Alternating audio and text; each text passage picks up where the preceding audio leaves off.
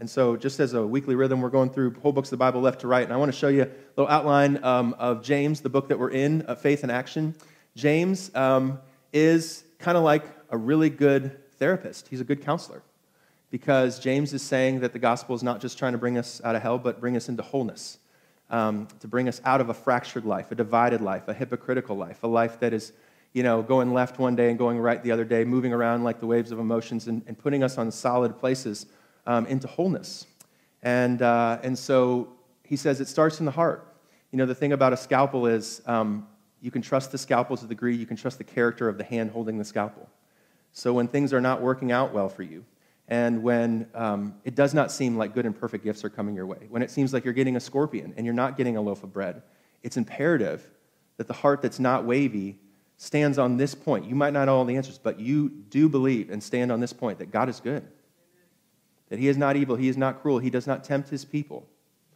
And that moment, your belief in your heart towards the moment that's coming to you is going to lead to fractured or whole, one way or the other, based on that simple faith mark is, is do we believe that God is good? Number two, that humans are not uh, so much Hitlers, we're hypocrites. And um, we're here this way one day and we're going right the next day because we can tend to look at the mirror, see the broccoli in our teeth, walk away, and think that that sermon application was from somebody else and that, uh, that, that the coming home of, um, of, of, repentance and the things that uh, are fractured in our lives not only just need faith, but also action, need deeds, need uh, work to be done. Not works that earn us salvation, but work, good work that we are doing as a result of what Jesus has done uh, for us and the Spirit in us. And lastly, how about that tongue? And maybe for today, it's those thumbs, right?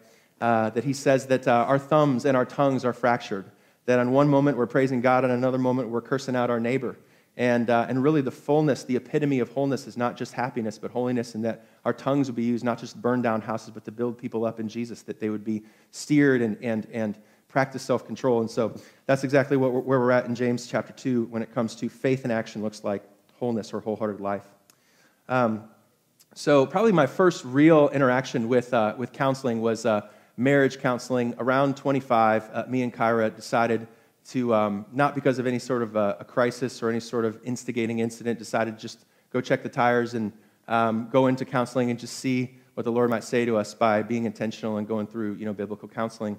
Uh, I remember when we did our premarital counseling, I was far too uh, immature to sort of understand uh, the benefit and the wealth that was in front of me. I actually showed up to my premarital counseling appointment with, uh, with uh, Abercrombie and Fitch a corduroy blazer on, and uh, one of these trucker hats with clappy hands on them because I think I was probably overcompensating for my insecurity about being in the room at that point, and that was about it. And so once I was uh, 25, you know, the, the student, uh, the teacher appears when the student's ready. Uh, we, we sat down in it, and um, I think I was, uh, I was actually really looking forward to it uh, because I think in my mind I was picturing this epiphany moment. You know, this, this um, I, would seen growing up as, as a young 16, 17 year old, seeing Good Will Hunting and uh, there's a moment in Good Will Hunting where the guy comes to the counselor, and there's this dad like figure that puts his arm around you and tells you it's not your fault, and you start crying, and everything opens up, and all of a sudden there's this epiphany moment, right? Like you realize like the real truth of, of what's going on in your life, and, um, and it leads to uh, this, this, uh, this new understanding and this new vision to help you um, get calibrated, get, um, get set right um, with, uh, with, with all the big, big issues in your life. And, and there was. Uh, there was um, a moment when uh, we were sitting with the marriage counselor um, about a couple sessions in, and the marriage counselor, in just the kindest, most shepherding way, uh, asked me and Kyra, So, what's it been like to be married since you were 15 years old? I mean, me and Kyra have been married you know, at 21 or whatever, but really, emotionally, other than physically, emotionally, uh, in terms of time, in terms of the way that we identified ourselves, we're acting and walking and being married by the time we were 15, far before we were ever at the aisle. And so he brought that question up. And so that was an epiphany moment. That was a moment when uh, the lights kind of shined bright and, and, I was able to see myself and see life in a new perspective. Um, but outside of, of the epiphany moment of counseling, um, a lot of the counseling process was not just wisdom, it was work. There was a lot of little things that um, I'll, I'll, still remember today, you know, about the ways that he was showing that me and Kyra could put um, Jesus in the place, uh, put our spouse in the place that Jesus should sit that a lot of marriage, the reason why things are going wrong is because we are expecting out of our spouse what Jesus is supposed to give us, and we're putting the responsibility that, that they were never meant to offer us and the blame, you know, that really probably belonged to us on the person uh, that's next to us in our marriage. Uh, secondly, I thought it was profound. The guy said, you know, um, that, um, that as a marriage, uh, you're not so much clocking in as an employee, you're coming as a student. Um, that the thing that you love the most, you're the most attentive to, and you're the most studious to, and you're listening and you're taking notes and you're learning. You're not just showing up and doing a duty, you're learning somebody uh, and how to love that person well. And lastly, I thought it was really great that uh, marriage counselor was just talking about a lot of things are not right and wrongs uh, to be corrected, but they're just tensions to be managed. There are times to go fast and times to go slow. There are times uh, to speak and a time to be silent. And so those are tensions to be managed that he and she are not necessarily doing the right way or the wrong way, but learning how to t- manage the tensions of the differences within the marriage. But Of course, the biggest thing that, that I, and I mentioned before, uh, that I learned through that whole process, that really the counseling process, the, pro- the process of going from, from, from broken and shattered and fragmented and Jekyll and Hyde uh, into wholeness, the process of going from brokenness to wholeness, is in part about wisdom and illumination, but in large part about good, hard, solid, hard work. Uh, little small steps of scary, sometimes um, discouraging and inconvenient uh, little physical therapy moments, less so of a chiropractor where you just go to the office and they crack your back and you snap out of it and you come back and everything's great again, but actually just small, difficult steps of obedience in the same direction is really what causes a person to become whole and really a marriage to potentially come whole um, in, in, the first place. And so James is a good counselor in this way because uh, uh, I want you to picture, okay, so it's Friday and you have your, uh, your counseling appointment and you go to see Dr. James and he's uh, half brother of Jesus and wrote one of the books of the Bible, so he's pretty good, right?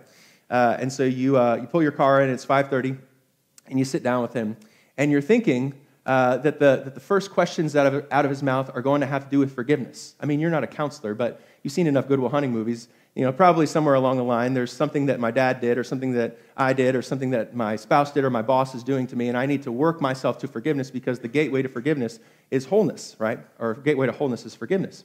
And so you sit down at 5:30 and he starts asking the questions and to your dismay, to your surprise, he unexpectedly swerves the question of forgiveness and he starts talking about favoritism. The first words out of James's mouth as he gets through the index of the book is not actually about forgiveness, it's first about favoritism. When he says, um, brothers and sisters, you, you should, if you have faith in Jesus, faith cannot mutually exist with favoritism, with treating somebody based on their wealth rather than their worth in Jesus. And, and, and, and so you're puzzled and you ask a little bit more about this and you, and you reach into it and you want to know why is he talking about favoritism and not, not forgiveness. And, and he starts explaining it because James is aptly reminding us that the full picture of wholeness um, is not to feel good, but is the love of neighbor. The full, the full picture of a person fully put right back again, fully made uh, to be like Jesus, fully going through the entire counseling process, going from brokenness into wholeness, um, is, is not the process, just the process of me um, managing my anger, um, balancing out my, my anxiety, overcoming my personal shame, and getting into happiness. The full picture of wholeness is not a person that is made from unhappy to happy, it's a person that's made from broken to holy. It's a person that's made to look like Jesus, and a person that, that has uh, the, the, the following of the royal law, is what James calls it, which is, which is the love of neighbor. And so, really, what he's going to challenge uh, us on this morning and what he challenged you at 5.30 on friday if you sat down um, is that um, the love of some people at the expense of other people is actually not love it's idolatry that even pagans love somebody right like it's the, the, the, the, the claim of, of, of human depravity is not saying that, that, all, that people aren't good to their mom or writing cards on, on mother's day or that people aren't good to people that are good back to them that's not, that's not the claim of, of, of, the, of the gospel or biblical understanding of humanity. The claim of humanity is that, is that people, um, people, people's love is, is, uh, is true, is valid, but it's not unconditional because um, we, we tend to love people at certain places, at certain times, and in certain images, uh, but not all the time. And this is what Jesus says to this, and I put it up on the screen when it comes to what actual love is uh, out of Matthew 5, Tucker, if I could read it off the screen this morning. He says this about loving your neighbor. He says this about a whole person. Like when you think about, I'm going to counseling, I'm going to pay $100 an hour to talk to somebody, and the goal of this thing is wholeness. What's your vision on the other side of that? Jesus says this is wholeness. It's not just loving the people that are good to you, it's not just loving the people that are convenient to you, it's not just um, having a clairvoyant moment of being able to get your blood pressure down when you're around people. That the full picture of biblical wholeness is the love of enemy. It's the love of all people, because to love some people is to love no people. To love some people is not the love of God, it's not being made perfect. So Matthew 5 says this way You've heard it said to love your neighbor and hate your enemy. He's saying that that's, you know, the human code, and that is what's written in the law. And, um, and what people aim for. But continuing on, he says that I tell you, love your enemies and pray for those who persecute you. Next verse, um, that you will be children of your Father in heaven. You see, he causes the sun to rise on the evil and the good. Like in North Korea right now, it's 72 degrees. It's beautiful. Not because God's playing a trick, but because God is kind and he's patient and he's slow to anger. And he sends rain on the righteous and on the unrighteous. This is the way that our heavenly Father is perfect in love. Love that's not idolatry is, keep going, next slide. Oh, do we have a next slide? I'm sorry. Uh, that's, the, that's the extent of it. Love that's not idolatry is not loving some people, it's loving all people to be perfect as your heavenly Father is perfect. In other words, to go from fully, from brokenness to wholeness, is not just to love some people, but to love all people because that is what the love of God is. And so he does get to the, the end of this chapter to the topic of forgiveness. Forgiveness is the gateway to, uh, to wholeness in Jesus, to be forgiven by God and to extend forgiveness to others. But we can't get to forgiveness if we don't know what we need to be forgiven of. That the person that we're holding in contempt, the person that we're holding in bitterness, the person we're not forgiving, um, first and foremost, that, that prison that we're holding them in starts from the prison that we are living in when we don't understand what it is that we've been forgiven of vertically. So, this is what James says uh, in James chapter 1, starting in verse 1. And remember, all of the different little verses start the same way. As he transitions from one point to the next, he starts this way again My brothers and sisters, he's not talking to the world, he's talking to the church. He says, My brothers and sisters, believers in the glorious Lord Jesus Christ, you must not show favoritism. Loving some and not loving all is idolatry. It's loving people because uh, the way they look, or it's loving be- people because of what they can do for you, or it's loving people because they're convenient, or because it offers you companionship, or it keeps you from being lonely. That's, that's companionship, that's, that's connection, but that's not biblical love. That's not the fullness of what God says is agape love. It's loving all people because if you don't love all people, it's not loving really anyone with the love of God. So he says you can't do this because favoritism is treating someone based on their wealth rather than their worth. I love the C.S. Lewis quote uh, in um, The uh, Weight of Glory. Um, long quote, but a simple point. There are no ordinary people, says C.S. Lewis. You've never talked to a mere mortal. Nations, cultures, arts, civilizations, they're all going away. All of the old earth is going to pass away at some point. Their life is to ours as a life of a gnat. But every human being that you've ever walked by, their value cannot be diminished or added to or extended or accentuated by any of the things in the first sentence because they're immortal based on the image of God in them. They are not added in value based on the idols in our heart. They're, they, they have inherent value because the, the value that is implicit in them by the image of God that they carry. Every person you ever pass today both inside, in and outside of Christ, carries the image of God, and it's indiminishable. But it is immortals that we talk to. We joke with them, we casually throw them around. We work with them, we marry them, we snub them, we exploit them. They're immortal horrors of everlasting splendors. This does not mean that we are to be perpetually solemn. We must play, but our merriment must be that kind and is the fact the merriest kind which exists between people who have from the outset taken uh, each other seriously without flippancy or superiority or presumption. So the first point that he's making is that every human being you've ever met is eternal, is immortal, and carries inherent worth and value because the image they bear, not the clothes that they wear or what's in their bank account. And so, therefore, if we believe in Christ, then what we are saying is that every person we pass today and every person beside you right now is worth the death of Christ. And to treat them other than the worth of death of Christ undermines the faith that you have in him.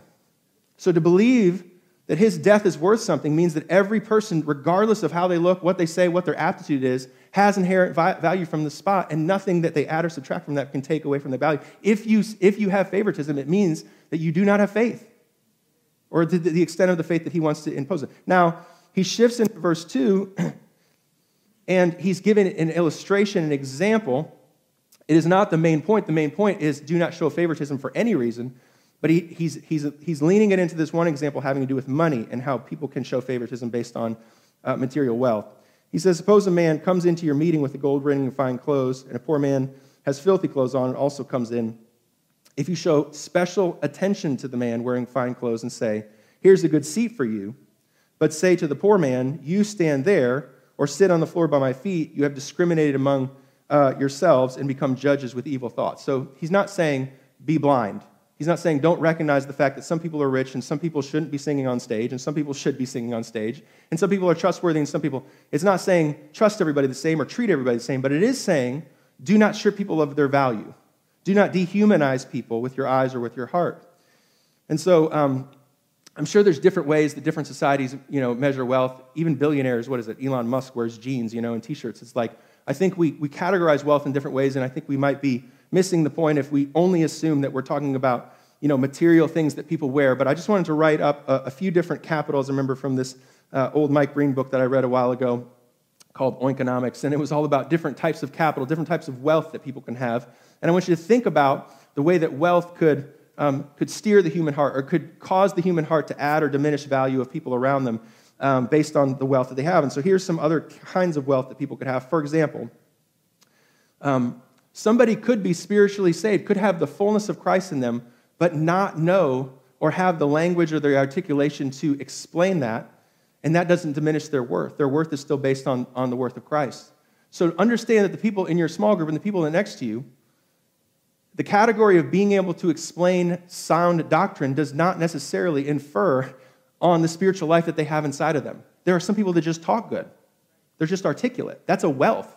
That's something that's either been given or learned, or it's, or it's a gift that they have. But the ability to quote scripture and quote people can be totally separate from spiritual health, and therefore is wealth. Secondly, relational wealth. Some people know how to stop talking and emotionally listen to you and be connected to you and ask how your day is going, and some people don't. And that is an emotional quotient. And it's a gift that we would like to have around the church, and it's something that we would like to see, and something that I think God can pour out, just like He can pour out every other gift. But that's not implicit on somebody's wealth or worth. So, it, uh, excuse me, their worth. And so, relational wealth, relational equity is a wealth. It is a wealth. Physical wealth, the ability for somebody to look good or to be fit or work out and for it to actually matter, because heaven knows you could work out and it not matter for a long time. The ability to have IQ, right? The ability to have intellectual, like street smarts or book smarts, these are all, these are all finite things that are going to pass away and they don't infer on people's value. This is wealth. And lastly, financial wealth, probably the least important of these things, but to have money into your pocket. And so here's the deal. This is the, what I think James is asking us. He's not talking about you know, do you trust people or do you, um, do, you, do, you, do you communize things and make everybody redistribute their wealth? He's not saying that. He's saying, are you stripping people's wealth and your value? In other words, are you keeping people from your table based on what they have rather than who they are and what Christ has done for them? So let's say you put all these words on, in, in, in, in your mind's eye and you rank everybody. And you think about the people that you actually allow at your table. And you take all those different wealths and you ask yourself, you say, out of 10, how many people do you actually allow at your table that are under five of any of these things? Sociologists say that people won't hang out with people that are more than two across from them. He says that's not Christ. The gospel is not based on affinity, it's based on the gospel. And therefore, it's based on the worth that is bestowed on somebody at the cross and Calvary, not by what's in their pocket or what's in their, on their tongue, the ability to articulate concepts. Do you have anyone at your table that is under a five in the ability to articulate spiritual things? I think that's what James is saying. Do you have anyone at your table that is relationally difficult to deal with, that is under five, does not handle conflict well, does not listen well, does not have empathy? Do you have anybody under a five or less, you know, less than two away from you? Let's say if you're at a two, right?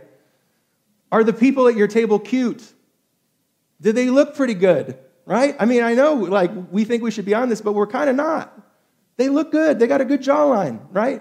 He's saying, watch out for that. Because you do not want your thing based on value. You want it based on Christ. You want your table based on Christ. And he's going to warn exactly some of the implications of what happens when we, when we play that game. But favoritism is forbidden, is what he's saying. The body of Christ should be centered around the gospel, around the cross, which implies that every person that comes our path is worth the death of Christ. And when it comes to inside the body of Christ, the people that are invited to the table, it cannot be based on their wealth. It must be based on their worth, on what Jesus paid. So he says, and he goes on, and he, I love James because he's going straight to the point about money. But the thing about money is, he's not speaking to people that have money based on guilt. He's, he's speaking to them based on warning. Most of the time, we pity the poor and envy the rich, but he actually, usually in James, says the opposite. He said, You should pity the, the rich and envy the poor. This is the second time he said it. But this is how he says it in, in verse 5. he says, Listen, my dear brothers and sisters, has not God chosen those who are poor in the eyes of the world to be rich in faith and to inherit the kingdom he promised to those who love him. Like, I know we have these escape hatches, like, well, God loves rich people and he loves poor people too, and poor people aren't closer to Jesus. And that's true. There's plenty of bitter, ugly, unforgiving poor people, for sure, as there are rich people. But it is, it is a lot easier to be poor in spirit when you're poor in your pocket. It just is. It's just easier when, when you don't have the idols alluring you and the possibilities and the trappings of intellectual wealth and spiritual wealth and all these things to find actual kingdom wealth. And that's why he says the poor in spirit will find the kingdom of God. Not because just poor people find Jesus, but he's saying that, that the, the incline is a little bit easier. On the opposite, he says in verse 6, but you have dishonored the poor, and isn't the rich who are exploiting you? They're not, are not the ones that are dragging you to court, and they're the ones who are blaspheming the noble name of him who you belong. So we were in a, a, a prayer class um, one time, and my, a friend of mine was talking about how the prayer class actually, um, it was a wonderful class, and, and it was a time that we were, um, you know, it's like learning a language. Like you got to try stuff, and you got to fail, and you got to pray out loud, and to pray 10 words out loud in public is you got to start with one word out loud and so forth. And so the prayer class was, was really, really fruitful. But for this particular person, they were struggling in the prayer class, and the prayer class actually made it harder to pray than easy to pray.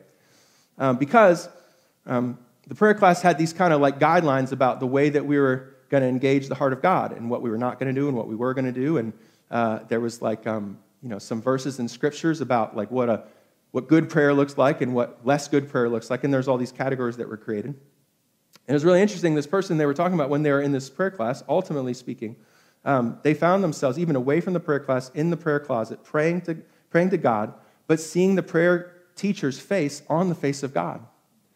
Like, in other words, that somehow that the, the pedestal that that person was putting that, that teacher on was actually able um, to become the rubric by which they were judging their prayer life. And that prayer class actually, instead of ushering them into more prayer, got in the way of their ability to pray to their Father in heaven. Isn't that funny? So, what does he say there in verse 6? Like, I don't really have a lot of rich people taking me into court and suing me. Actually, if I've ever been sued, it might have been by a poor person or almostly, right? You know what I'm saying? Like, rich people aren't dragging us to court. So, what's he saying? Verse 6 You dishonor the poor, but it's the rich who are exploiting you, it's the rich that are judging you, it's the rich that are blaspheming you. Have you noticed, like, when you're, when you're hanging out with people that don't have much, there isn't a lot of pretense that's necessary because we're all publicly poor. We're just all broke. It's when we're hanging out with the Joneses that you have to start keeping up with the Joneses, isn't it? Like whether it's explicitly or implicitly, when we're all hanging out with people that are IQs at least within realms of, of two or more, we can't say anything stupid. Because their face is going to turn out to be the face of God. Have you noticed this? That the pedestals we put people on, why are we surprised when we put people on a pedestal that they look down on us? Because you, have to, you have to keep up with the Joneses to stay in with the Joneses. And maybe it's not the Joneses' fault, it's probably just our fault, right? Because we're imagining all this stuff. But when you're in there, you think you're keeping people out by being rich and exclusive. You're actually locking yourself in because you have to keep up with the good looks. I mean, what happens? Like, you know that everybody, everybody knows that everybody in this circle, I mean, they're not saying it out loud, but everybody here is pretty good looking. What happens if I stop being good looking? Am I involved in this table anymore? All the gossip, right? Oh, you know, those old stupid people, they're such heretics because they don't know the Bible the right way. Like when you judge, it judges yourself. It's a, it's a rubber glue situation, isn't it? Because you know that everything that you ever say, every word needs to be calculated because I say anything that sounds like heresy, I'm going to get kicked out of this table. You see how, how, how being favoritist actually puts you in prison. The judger, the judge, the person that's doing the judging actually is, is worse than the person getting judged. And heck, I hate getting judged, but it's, he's saying it's even worse to be the judger because you put yourself in a prison and you've locked yourself, according to wealth, to the table that you're belonging to. And every turn that you're making and every thought that you're, you're having to calculate is all dictated and mandated by this whole thing of wealth. And so Jesus is not ultimately the one that judges us. It's, it's, it's humans that we're making the judgments of, the, the peer pressures that we create around ourselves and, and the strongholds that we allow to creep into our mind and our heart about the value of people, whether it's Christ or culture. So he gives us a solution. He, he kind of closes up the, uh, the counseling session here and he, he winds it down in this one in verse 8. He says, If you really keep the royal law in Scripture, this is the whole royal law. I mean, this is what wholeness is. Wholeness is not a kumbaya session where I can finally walk in the best version of me and I'm happy 24 7. I think we just need to leave that American dream alone. That is not the kingdom of God. The kingdom of God says that a full person, a Humpty Dumpty that falls down, is shattered in, in, in pieces. And the Holy Spirit comes in, in the salvation, the sozo of a human soul to put back together. What is the full product of that? What is the full extent of that? It is the love of neighbor is, the, it, it, is, it is a Christian walking in godly love for gay people and straight people, for black people and white people, for rich people and poor people. This, what, do you, what does God say is the whole person? What is a person that is fully put back together again? Is it somebody that's thrown their stick in the fire and forgiven their parents? That might be the start. But the full picture, to be perfect as your heavenly Father is perfect, it's 70 degrees in North, North Korea because God died for all people. So the full picture of a human being fully put right again is the royal law, is to love your neighbor as yourself. And we should, we should engage in counseling this way. You are doing right, he says. Verse 9. But if you show favoritism and you sin, you're convicted as the whole lawbreaker. Like if you get one crack in your iPhone, the whole iPhone's broken. You can't just break one and be like, oh, it's not a big deal. The whole law is broken just by one law that's broken one neighbor that is, that is hated.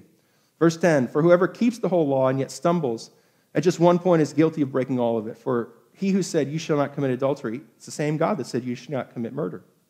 If you do not commit adultery, but do commit murder, you have become a lawbreaker. Remember what Jesus says murder is contempt. Like, in other words, hate is probably not somebody you're infuriated by, hate is somebody that's invisible to you. Hate is that text message that you would answer the one text message for the one person because they're good looking and they're smart and they have a lot of money, and the other person's just annoying, so you don't answer them. Hate isn't killing somebody, it's ghosting them. It's not inviting them to the party. It's just they're not even worth my attention and time. That's what hate is.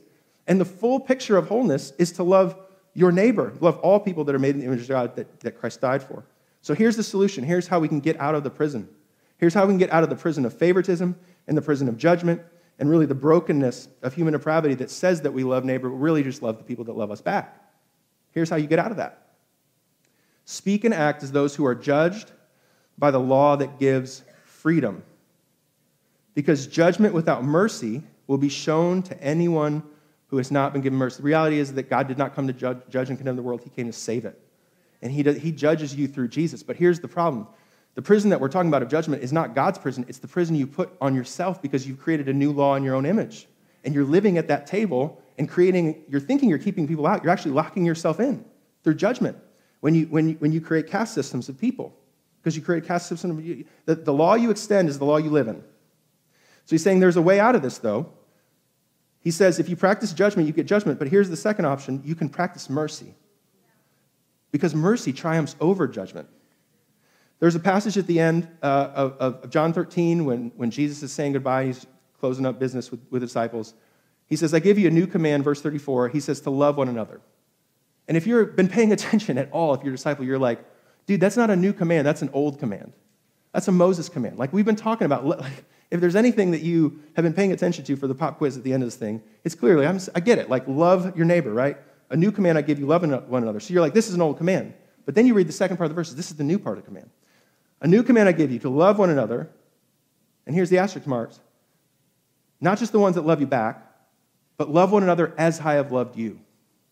The asterisk marks of gospel love versus old covenant love is that we are loving people through the cross. In other words, we, we, we are not loving people through judgment, we are loving people through mercy. How do you get out of the prison of judgment? Through mercy, because mercy triumphs over judgment. The mercy of the cross that all people, all people have been died for by Jesus a once and for all sacrifice that is, that is imposed value, limitless value on all people. And then in Jesus, as we are dealing with brothers and sisters, has inexhaustible riches that can all be listed in Ephesians of all the things that God is blessing all people with. And so that's the way. You are not treating people as they treat you, you're treating people as He treated you, as He treated them. That's how we're loving people. That's the new command that we live through mercy. If we were able to fulfill the law on ourselves, then we could judge the other people, but we can't because we needed mercy, so we extend mercy. And the only way we access the real perfect law of loving your neighbor is through mercy, not through judgment. So you must love one another. By this, everyone you know um, uh, will know that you are my disciples if you love one another. So if we all got plopped down in the ocean uh, and we had to swim, you know, off from Charleston all the way to, to, to, to England, we're all going to die. Right? Michael Phelps could come and join us and he'd probably swim a lot longer than me, but not long enough, right? And so the point is, is like some of us have a little bit better jawline than other people. Like it's true. And we should be aware of that. Some of us had better metabolism. Some of us just remember facts. That's great. We should use that. Let them teach Sunday school. You know, like let's understand that there's different measures of wealth, but none of that infers on worth. None of that can replace or add to or subtract to the death of Jesus. Like, let's have some scale and ratios in proportion to this thing. We're all drowning without Jesus. And so let's acknowledge the fact that there are, there, are, there are discrepancies and injustices, but at the end of the day, none of that, none of that poverty confer on the wealth of Jesus that people that Jesus bestows on us, surely by mercy, surely by grace. So he calls us to the old law, but with a new command, with a new command to love people, to love our neighbors, and to love our enemies through the cross of Jesus, because we're all poor. You're sitting down in that counseling seat and you have an opportunity to love people based on the rat race that I'm going to run ahead of you, and you can help me run ahead of that guy. And if we just run faster than the slowest guy, that that guy's going to get eaten by the bear. But you're still in the Atlantic Ocean, you're going to drown. We can run by the rat race, or we can run with rest. We can run knowing that the one who saved us also saved our neighbor, and we're at his mercy, and so we should extend mercy. That's the opportunity to be in prison or to be free the prison of judgment or the freedom of mercy.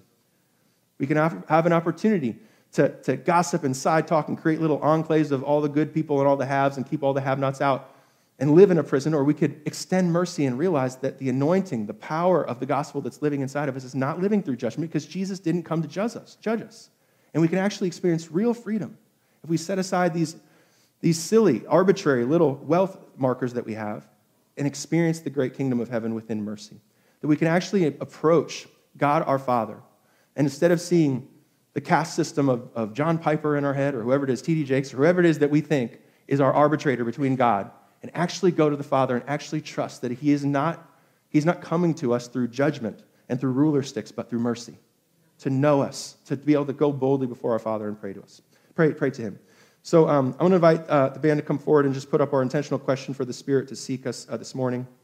Uh, uh would the band come forward and um, also uh, deacons or elders um, to come forward uh, as well for, um, for prayer? But this is the question I want to have on the screen, and um, would you stand with me real quick?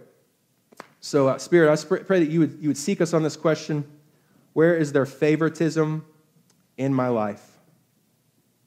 Would you ask that to Him and allow the Spirit to seek? He knows you better than you. He is a great, you can save yourself a lot of money on counseling. You can. I'm not saying don't go to counseling, but there's a capital C counselor. And He's saying we're going to get to forgiveness. But before you get to forgiveness, you can't forgive unless you know what you've been forgiven of. That's the trick. That's the trick. So, yes, we like people that like us back, but do we have the love of neighbor in us? Have mercy on us. The first question is where, where do I need to seek forgiveness? Where have I maybe not been infuriated by somebody, but they're just invisible to me? They're not worth my time. And actually, we thought they were a distraction, but they were actually the invitation to become whole, to practice real, actual love, to be set free of the idle love of judgment and be set free into the mercy love of Jesus? Who is the person that is not worth my time, my attention? Lord, we ask for forgiveness for these things. The second question Who is it that I have on a pedestal? The one that I'm always looking over my shoulder. I wonder what they would think of me. They obviously are closer to God. They're my ruling. Lord, we just forgive them. We just release them. And we release that whole attitude, that whole mentality that somebody's swimming across the Atlantic Ocean. We thank you for bridging the gap perfectly over sin and being our great counselor and redeemer that is making us whole, not some other type of priest. And lastly, where is there, where is there judgment that I'm extending to others that might, I might I might receive mercy, Lord, and extend mercy? Where's the place that I've actually believed my own press, that I thought that I was better because I am more articulate, because I'm more emotionally responsible? Where have I put myself on a pedestal? God, have mercy on us that we could extend mercy. Father, I pray that you would replace favoritism for faith. I believe that's exactly what you've tried to pinpoint in this place, Lord, that the real journey to wholeness, to the fullness of the love of the Father, is moving from favoritism to faith, to see people the way you see them. And Lord, to judge and to, and to act in wisdom, Lord, based on the cross to echo and to reverberate and to extend what you've done on the cross on Calvary um, all around our lives. And we thank you for the ministry of the Holy Spirit that's doing that in this room.